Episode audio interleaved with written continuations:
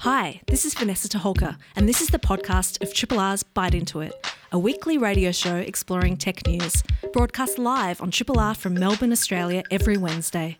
Hope you enjoy the podcast, and feel free to get in touch with us via the Triple R website or Byte Into It's Facebook or Twitter accounts. Welcome to Byte Into It. Tonight, we've got Joe behind the deck.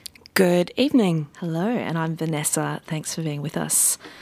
In Australia, we're used to regulators protecting consumers from poor company behaviour, such as misleading advertising and cartel activity like price fixing. Tonight, we hear about research from the Consumer Policy Research Centre into an area lacking explicit consumer protections. We'll be exploring dark patterns. More on that later in the show. First, we'd love to hear some local news. Joe, what's been happening across the ditch? Apparently, New Zealand broadbean broadbean New Zealand broadbeans. Apparently. Apparently. New Zealand broadband upload speeds kick the NBN's butt. Yeah. Uh, two consumer watchdogs have collaborated to compare the performance of New Zealand's ultrafast broadband and Australia's national broadband network. Um, it's called the Trans Tasman Measuring Broadband Report. That sounds riveting. Thrilling, I'm sure. I didn't actually read it. Um, it compared uh, 100 up, 20 down megabits per second plans on full fibre and hybrid fibre coaxial connections in Australia and full fibre in New Zealand.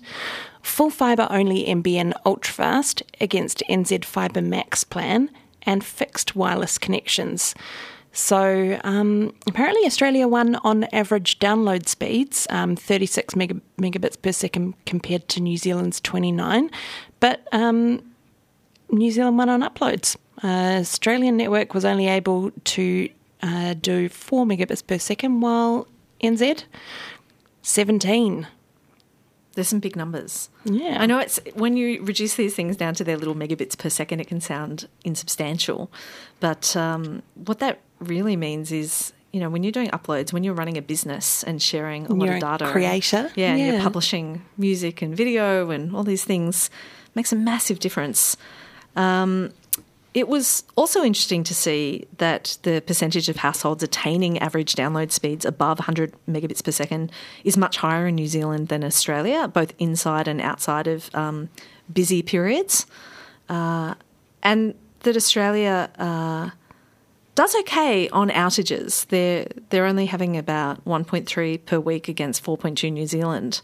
I think they've got very different infrastructure challenges with their geography. Yes, yeah, I do remember when I lived there that my uh, internet would drop out a lot more often than it does here. But I can't. But you know, this was almost ten years ago that I lived there last, so can't speak for now. Look, it was an excellent report with quite a, a sense of humour. Um, I quote from it The multi technology mix connectivity used in Australia was not compared to New Zealand's fibre network, presumably because some sort of mercy rule kicked in, which is just Sick yeah, it's adorable. It's fantastic. um, yeah.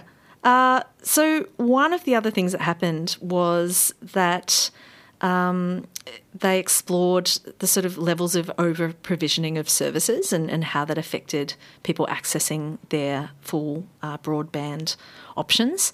So in Australia, we've got a mandated higher level of over, provisioning, which I have real trouble saying. It's a full 15%, um, thanks to the ACCC. Now, New Zealand retailers um, averaged out uh, that mark themselves and they put it at about 10%. But despite that, we're the ones dipping below um, New Zealand speeds during our busy times. So they're still managing to overachieve um, despite our targets being set broader. So that would be worth looking at a little bit more. The, this part of the report really surprises me. Um, apparently, New Zealand wins in the competitiveness of plans offered. I'm really quite surprised by that. Um, because when I go home and try and get a, a mobile, a prepaid mobile, the plan selection is atrocious. Ah, so the detail in this is well, that's where the devil is, isn't it? Um, it's that they're more competitive on the plans offered from the wholesalers to the on sellers. Ah, right. But those on sellers are then taking the cream and not necessarily passing that on to consumers. Thank you for clearing that up. Yeah, Because I'd found all all options of telecommunications, they're quite difficult. So the the wholesalers have offered speeds of up to 300 megabits per second um, on 100 megabit per second wholesale fibre connections at no extra cost to retailers. So that's huge. In Australia, by contrast, NBN wants to increase prices, and they've wanted to for decades. Uh, sorry, for for the decades to come, on plans of 100 megabits per second and faster at a rate of inflation plus three percent. So really, really different approaches there to the market. Well, I guess there's no moving back to Aotearoa for me unless I decide to start a business where uploading very large files Yeah. is is my thing. There you go. You and Kim Dotcom. Oh goodness, that's a name I haven't thought Heard of for a while. That's what I think of when I think of using masses of data in New Zealand. Yep, Yep. mega upload. yeah. That's right. That's right.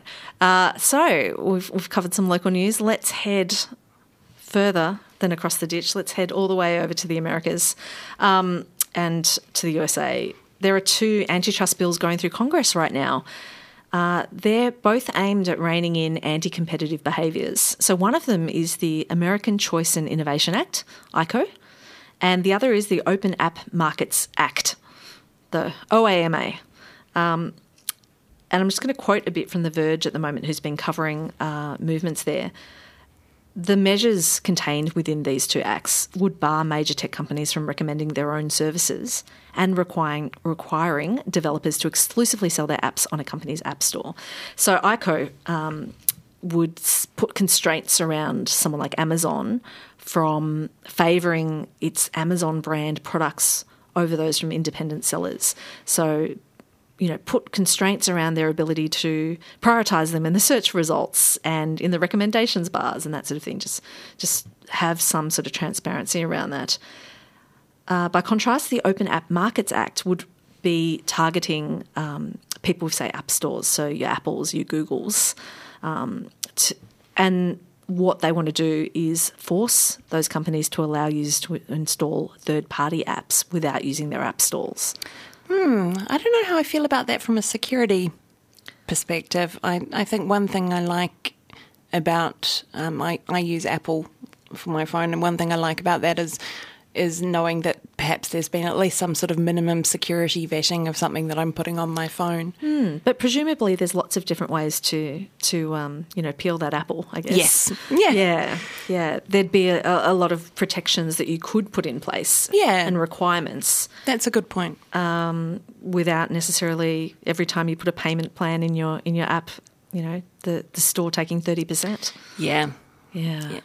Definitely some wins to be had there. What's also interesting is that John Oliver has jumped on board and is campaigning on this. Now he's he's got a bit of a history of this. He's um, he hopped right onto the net neutrality um, positions years ago and really helped galvanise some uh, c- consumer awareness and support for the principles of net neutrality in the way that only John Oliver can. You know, Gosh, I, I remember when net neutrality seemed like something that was possible.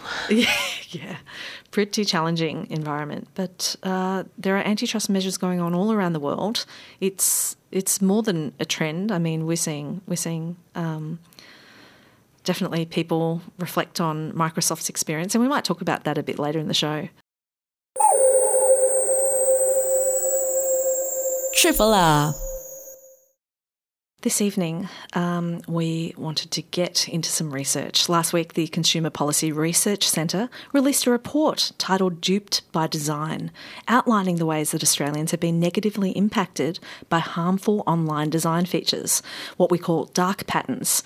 Now, dark patterns are a bit of a, uh, a topic that we love to, to discuss on the show. Uh, I, I hope our our fellow broadcaster Laura Summers is tuning in. But tonight we speak with report author and CPRC policy and program director Chandni Gupta. Welcome. Thank you for having me. It's a pleasure. Now, how do you get research like this off the ground? How do you even think that there might be something worth researching in here? Where did this res- uh, report idea come from? Oh, that's a wonderful question to start off with.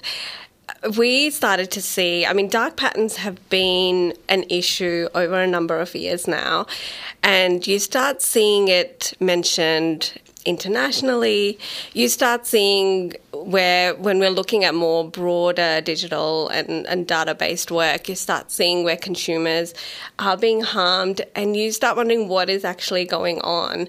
And when we were looking at what are the issues that we can bring to light and what is it something that we can actually help the current policymakers um, with some of their decision making on where they take some of our digital reform, uh, dark patterns was one that came uh, to mind. Um, we know ACCC is really interested in dark patterns and understanding a bit more about it. And we thought, well, this is a really great opportunity for us to contribute to that discussion. So, I wonder if you mind unpacking the concept of a dark pattern for our audience. Of course. So dark patterns, I mean, sounds so ominous, and it, it is just as, as bad as it sounds. It really is just design features that are built into a website or an app that are there to trick consumers. They're there to manipulate choice, and um, they can cause real harm. And in the research that we did, we found uh, you know over eighty percent of Australians had had one or more negative consequences as a result of dark patterns patterns and the websites that they, they were actually um, navigating through. So it's something that can really, really compromise and deteriorate an experience online. Typically, when we think of um, some of the areas where technology and regulatory oversight are interconnecting, you know, we think about uh, that we're expecting amendments to the privacy laws pretty soon to try and catch up with some of the, the racing forward that, that digital delivery of services has, has given. Um, and yet, we tend to think that our consumer protections are quite strong in Australia and that, you know, Australian consumer law Uh, is fairly well understood, and people have a sense of like their ability to get returns and things, and in shops, and and you know maybe have even a sense of you know not having misleading advertising out there. But then, what do you think the gap is in terms of these these digital frontiers in the consumer space? So you'll see that with you're right, our consumer laws are, are quite strong, and they're they've been really there to support consumers to be able to have um, a really great experience when they're in the markets. Something that's happened, I think, over a number of years is the way our online experience has evolved. And as a result, I feel like our laws themselves have not actually evolved with it.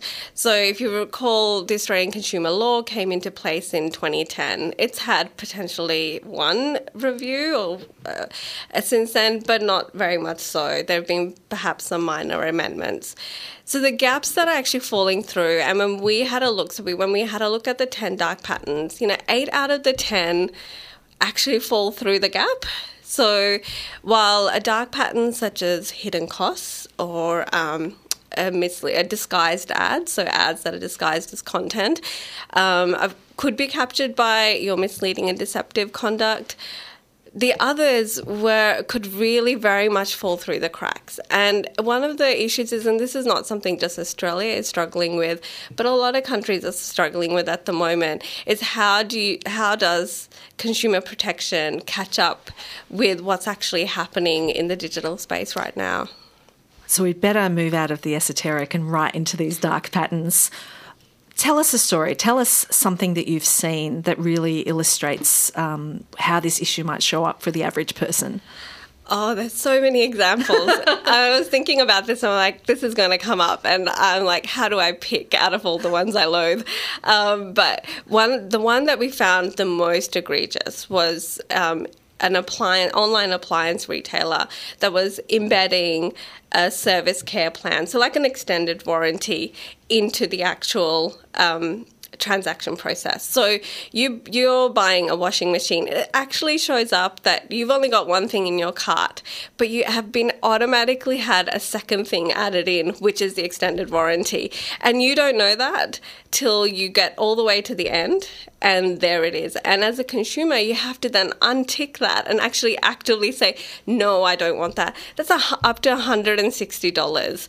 And that is just such an unfair process when we have consumer guarantees out there to actually support consumers for redress if something does go wrong. So that was one that was extremely egregious. And it's one actually we've recommended to the ACCC to look into further. Um, others that we've seen is where um, you use a combination of different dark patterns. So things like um, your uh, there's a countdown timer, there's notifications on, you know, someone in Melbourne bought a puffer jacket. I mean, it's winter, everyone in Melbourne's buying a puffer jacket at the moment. So you've got those, and along with it, there's only three left. And so all of that combined is putting so much pressure. And so we did find where people were by uh, are spending more than they intended to. I love that you mentioned the countdown timer because it has never actually occurred to me that that was part of a dark pattern. And this is the thing we. I feel like, and that there are a lot of dark patterns that we have now almost uh, felt like that these are now part of our online life. It's a blip in our website experience, but it is very much a dark pattern, and all of it's often it can seem really innocuous, but the combination of them all are just uh, creating that pressure. I have to bring up a classic example. Uh, that I think people will relate to is that many of us have joined a gym, barely attended that gym, and then decided to cancel our gym membership. And in real life, that already can be a challenging thing with some of the, the policies that a company puts in place. Oh, you have to let us know in writing, and it can't be an email. You've got to send us a letter, and all these sort of silly things. But how have you know the the opt out possibilities and and making that process painful? How has that translated into online experiences in what oh. you've seen? Well, it's almost like the organisations have gone, wow, we can make this even more fri- add even more friction to this whole idea of unsubscribing. So what you have is um, especially online subscriptions and free trials. I mean, imagine going into Coles and someone saying, "Here, try um, this jam for free," but you know, leave your credit card because we might charge you later on. But here it is, where even for free trials or your online subscription, it's really hard. It takes one one screen, one click to sign up but multiple screens of long content and um, really confusing language. A lot of confirm shaming. So confirm shaming is where um, you're you're presented with two options, but the mm. one option is almost making it feel that. Are really you sure you don't want to invest in your health? Yeah, I, or yeah. so that's more of a the kind of like those trick questions yeah. where you're like, oh, it's the uh, yes, I will keep my benefits, um, and the other one is no, I just like paying more. Oh. So it's things like that that we saw that you're as as a consumer where you should be able to go online. Online's supposed to offer you convenience. It's supposed to offer you um, the ability to have choice that you perhaps never had before and previous generations have not be, had before. But here you are where you are lacking your choice and control over what you do and how you navigate some of those things. So, tell us about um, the list of dark patterns that you ended up with after you conducted this broad research and, and tried to group things into the problems you were recognising. So, we had. Um, we can certainly say that there are definitely far more dark patterns than the ones that we've recognized. There's certainly a lot more out there. Um, but the 10 that we looked into, we brought, brought the um, broke them down into a, a, spectrum of harm of like what can actually be um, what can actually be uh, addressed with law right now. Um, what's potentially a credence claim? So claims that you um, where a a consumer or you're just not able to validate the actual truth or, or the accuracy of the claim that's being made. And then a set of them that are just deeply unfair but there is actually nothing stopping the law from um, nothing stopping these businesses from actually continuing on with these. So hidden cost and disguised ads are ones that we see can very much be captured and addressed by the law at the moment. Um, one of the issues is in those ones is that at the moment the way our enforcement is set up, it's very much a whack a mole approach. So it's reliant on consumers, consumer advocates reporting and complaining, and then regulators actually going through. Now, what we've heard is that regulators um, are slowly moving to a more proactive surveillance approach, which is fantastic. And so hopefully we can see less of those. um, your activity not- notifications, which I mentioned before, um, which, by the way, with the activity where those pop up turn turn up, the one that I mentioned before regarding the puffer jacket, that's like uh, uh when we had a look at those, there were four. Uh, one every four to 11 seconds. So if you're on a website 10 minutes, it's about 150 pop ups that you're going to see. And that combined with the scarcity cue, which is the other one that we see sits in the credence claim, um, is going to create this huge pressure on consumers to purchase. And then there's the whole set that we just spoke Yeah, about yeah. that are, that fall into the the unfair practices, like um, give showing one choice um, higher than the other, which is often the preferred one. Um, the Hotel Cal- California, which is the one that you're not able to actually um, unsubscribe from a service. This is making me think about everything I've ever learned about behavioral economics and, you know, people working in UX and UI and, and going, oh, using those powers for evil. This is such a challenge.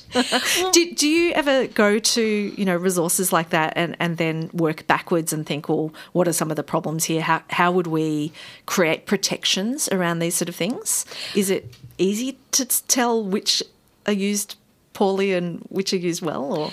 This is such an interesting question because it is something that we're now, um, we know there's a lot of international research, but it's something uh, kind of like an offshoot piece that we're looking into now of which, um, which biases are actually um, infiltrating particular dark patterns and actually being used for evil instead of good.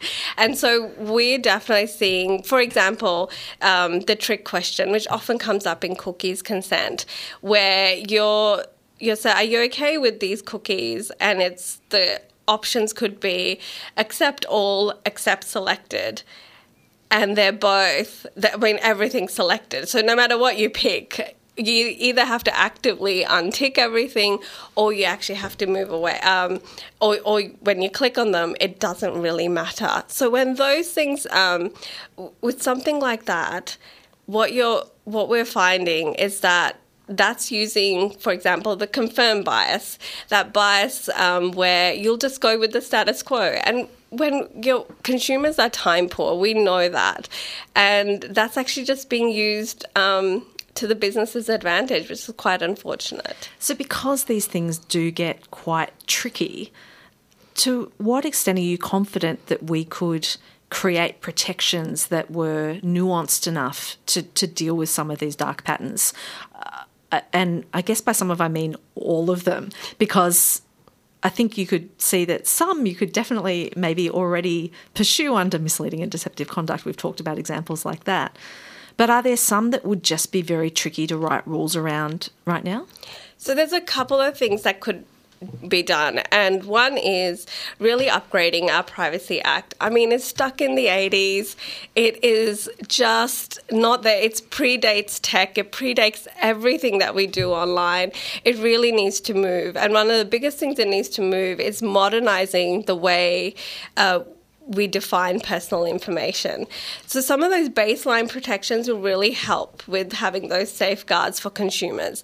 Another one is an unfair practices prohibition. So, that's kind of really looking at where if something is being done that is unfair for the consumer, that is unfair, unsafe, and not and exclude, excluding them from a particular product or service, then that in itself should be a, a prohibition. And so when you're having those really um, principle based approach to reform, what you'll find is that they're the ones that will help give a really nice benchmark. And then what's happening then internationally is then, uh, and it's something for the conversation to happen here, is then looking at some of the dark patterns and banning really specific ones, um, just to know that this is just not okay. So the Californian law that's come about has been really specific about um, anything that's to do with selling of information or pressuring any dark patterns that are used where you where a person is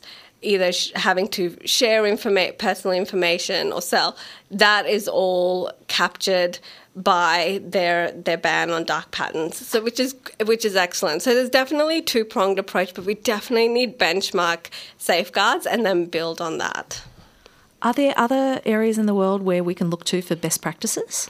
So there is a couple. Um, obviously the California law is one. Um, the currently the EU is amending their Digital Services Act, which is really exciting because they've they already have an unfair trading prohibition. They've had it since 2005, and what they've been doing since then is really amending it over a period of time, and now they've specifically including dark patterns. It'll be really interesting to see where they take some of that um, and where that legislation actually ends up landing. And I want to see the the legal definitions of dark patterns because it actually is a kind of difficult thing to pin down.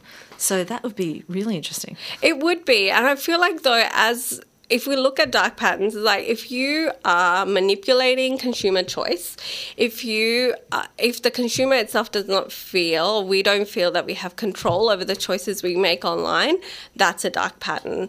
And I think if we go with that kind of principle based approach, we can really get to a place where we're really safeguarding consumers. So I want to pull you back and um, ask you to contemplate and share with us some of the, the harms that might come from when you know the highest standards aren't reached because I think uh, that might galvanise you know how important this issue is in some people's minds.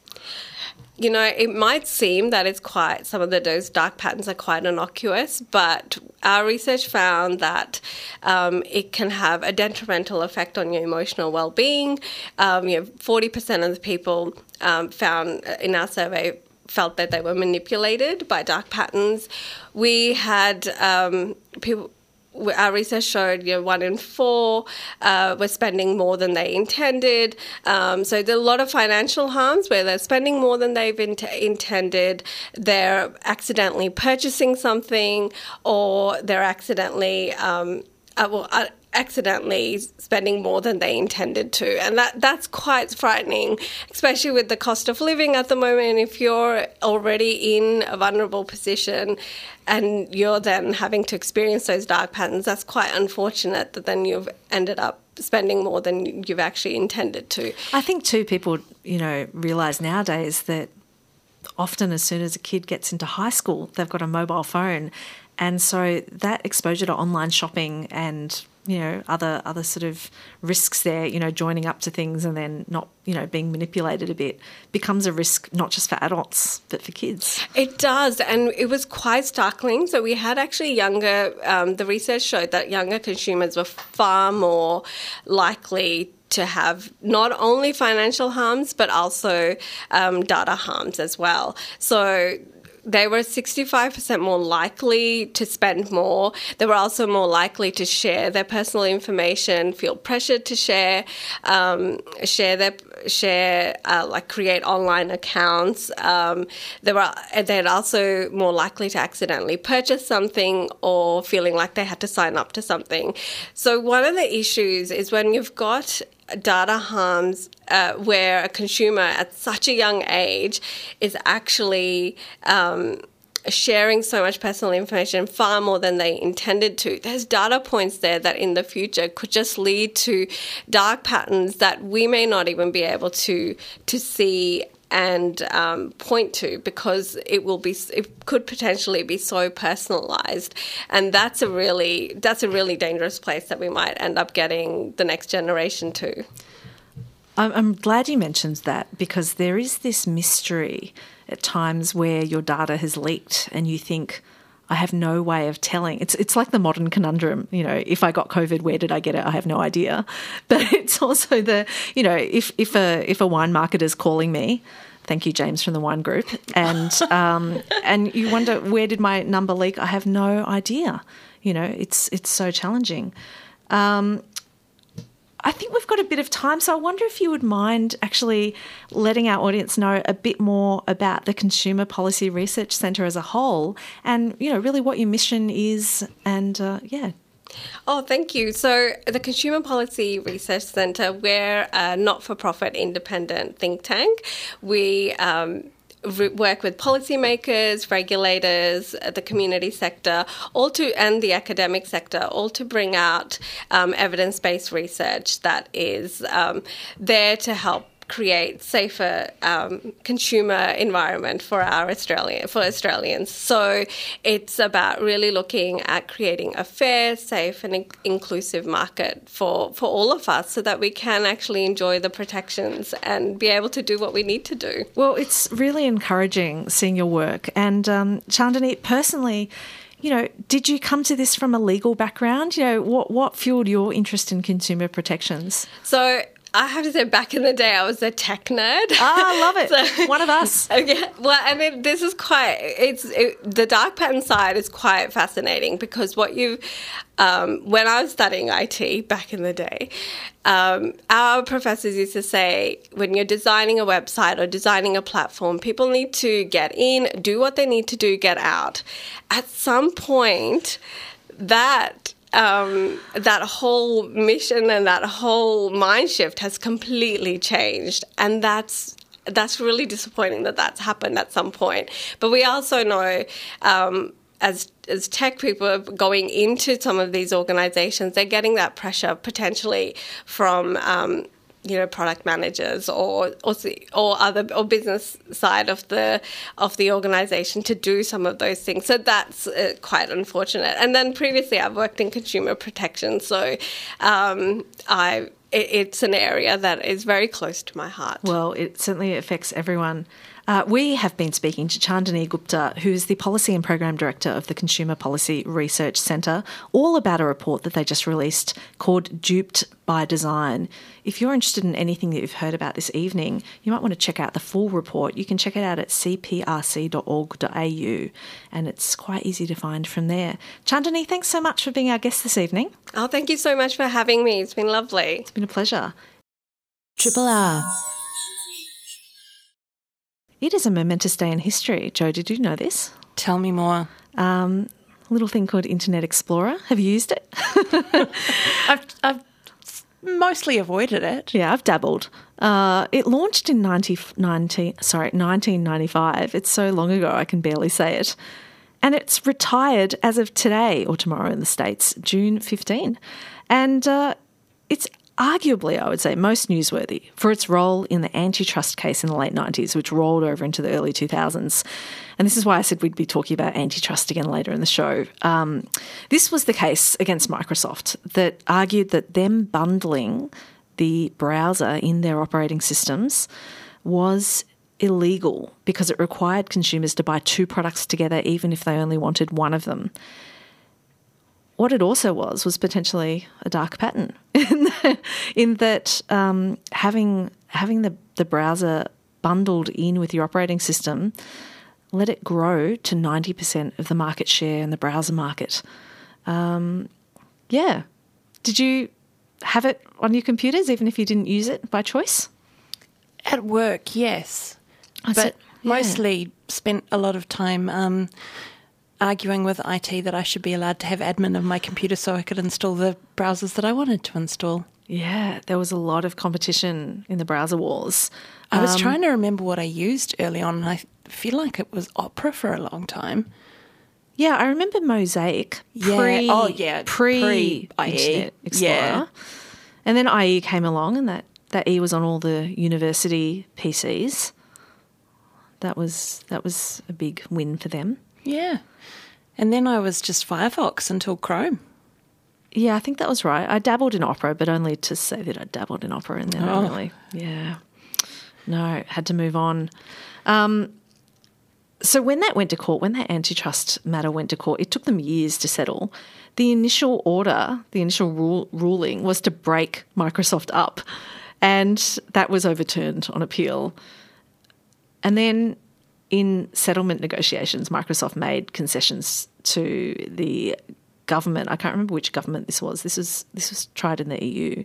Um, but aside from those settlements, and I didn't really know this till now, they also paid about three billion dollars to competitors who had sued in separate private antitrust lawsuits. I vaguely remember that, yeah. I think I must have known it once. But, Yeah. uh, yeah, it's lost to me.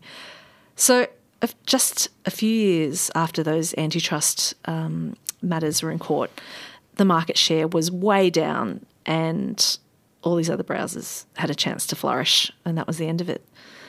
So I think it's interesting now to contemplate the antitrust-rich environment. To be to be EU and in the honest, states. I thought that it had gone away maybe mm, three or four years ago. So I was quite surprised to to hear that today was the final nail in the coffin. Yeah, yeah. I certainly haven't seen it for a long time. Um, they're definitely pus- pushing their Edge product. Yeah, and my now. my um, previous work laptop uh, tried to make me use Edge quite a lot. Yeah, I was using Chrome in a Google um, enterprise environment for a while. Performance fantastic, but security nowhere near as strong as Safari. So at home, I'm I'm definitely using that most of the time. But yeah, it varies. Different environments. I feel I feel like I used to be on top of this kind of news, Yeah. and also I suppose I was more uh, familiar with it because of what I was doing for work, where we'd have to uh, put certain things in place to uh, make up for browser behaviours, and Yeah. I don't have to do that anymore. So I'm I, I'm a bit less familiar with I do what remember browsers do. the beautiful days of user acceptance testing. Yep. With a whole range of machines and browsers, and Yeah. uh, and then somehow the requirements became a little different. Yeah. It's a it's a whole other world now. Just nice not to have to support Flash in difficult difficult browser environments anymore. Inaccessible, horrible. yeah. You're listening to a Triple R podcast. Discover more podcasts from Triple R exploring science, technology, food, books, social issues, politics, and more. To listen, hit up the Triple R website or your favourite podcast platform. Weird News of the Week time. I don't know about you, Joe, but my signal lit up over the weekend with uh, this article about uh, whether a, a Google engineer had indeed been chatting with an AI bot that had developed some sort of sentience. Did you see this article? I um mine also uh, my inbox also was heavy with it, but I um I haven't got around to reading it yet, which is good because it means I can ask you. Please tell me more.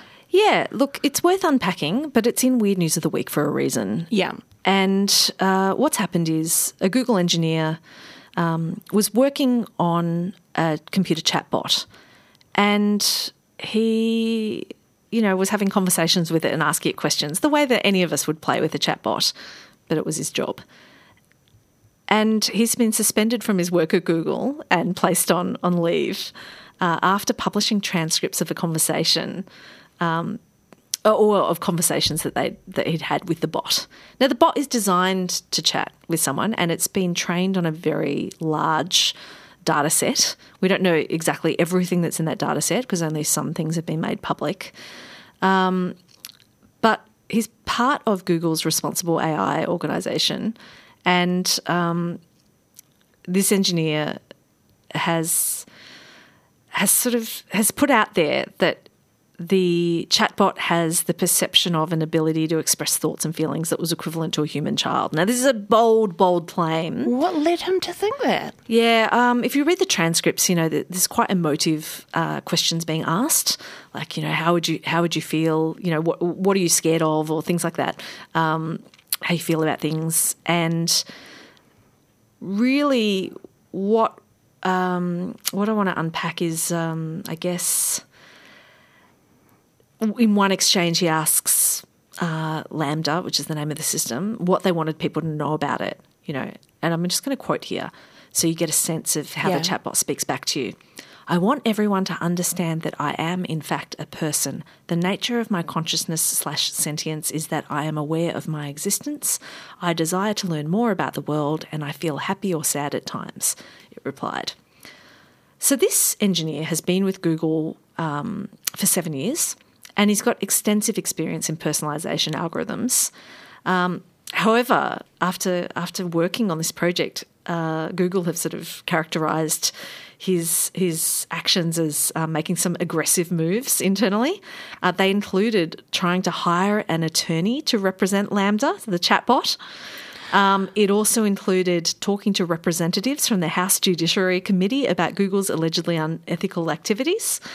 Um, so Google have said they've suspended this engineer for breaching confidentiality policies by publishing the conversations of LaMDA online. So that's pretty normal. If any of Yeah, us, you know, yeah. publish the profits of a, a product, you know, that would be a problem. His defence has been I treated this like a conversation with a colleague at work, and I'm just relaying a conversation I've had with a colleague. And you think, wow, okay, this person is really very invested in this relationship. Now, there's many reasons why this news piece has taken off.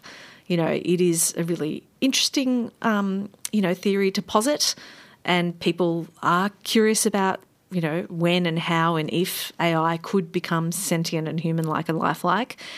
The problem with this is that a lot of the analysis is very credulous and um, and very speculative, sort of at the same time. What the Guardian have done recently is published something by one of the um, the experts in the field, uh, Emily M. Bender. You can find her under Emily M. Bender on Twitter. They've got a linguistics background, uh, and they've talked about how easy it is to be fooled by mimicry and how this chatbot's doing exactly what it's been designed to do.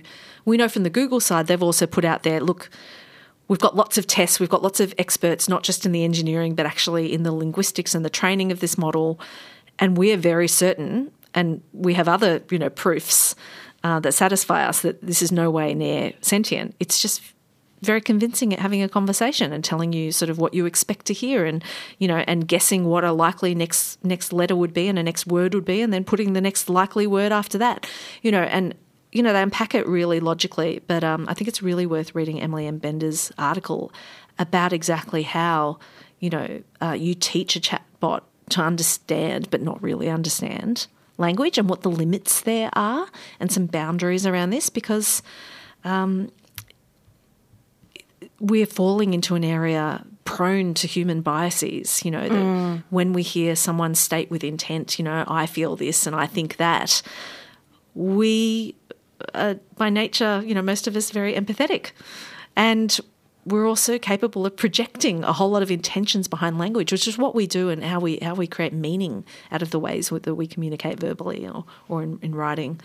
Um, so it's a very a human, you know, fallibility sort of issue, but uh, worth not not sort of uh, putting too much into that particular Mm, The, piece. the whole headline just read like a, a plot straight out of a, a film that I would love to watch. And um, I was looking forward to digging into it. So thank you for explaining that. Well, it's also worth going to, um, you know, uh, an ethicist that Google fired, uh, Timnit Gem- uh, Gemru. Uh, I think I'm saying her name slightly wrong because it's not in front of me. But uh, they they posted about some of the, the, you know, the absolute not, you know, no go areas in creating an AI and your responsibility um, there, and, and some of those touch into, into this sort of space. So so worth reading up on. We might cover that a bit more in future. I'm sure. Look forward to it. Yeah, yeah. Hey, let's get to some events and opportunities because things are happening and it's kind of exciting. Yeah, the um, Emerging Writers Festival kicked off today. It runs through to the 25th of June. So, Digital Writing 101 is sold out, but there are some other digitally aligned events, and those include Digital Writing Jam. That's on Monday. Um, oh, through to Wednesday. Oh, it's it's on three different mornings, think, yeah, or three different days. Yeah, And it's online through Discord, 11 a.m. to 3 p.m. Um, on Melbourne time. It'll help you try something new. Um, VoiceWorks editorial committee members La Fielding and Chantel McCall will be leading the Jam chat on um, on Discord, and they'll be sharing writing prompts, inspiration, and their knowledge of digital writing and editing. super nice. Yeah. And there is also a Writers' Night School intro to narrative audio. And um, that's not free. It's um, 35 or 30 concession, and it's uh, at the Wheeler Centre workshop space. It'll help you find a good story for audio, as well as the specifics of writing audio stories, getting the most out of your interviews, and what to do with a pile of tape, I suppose, digital recordings rather than tape these days.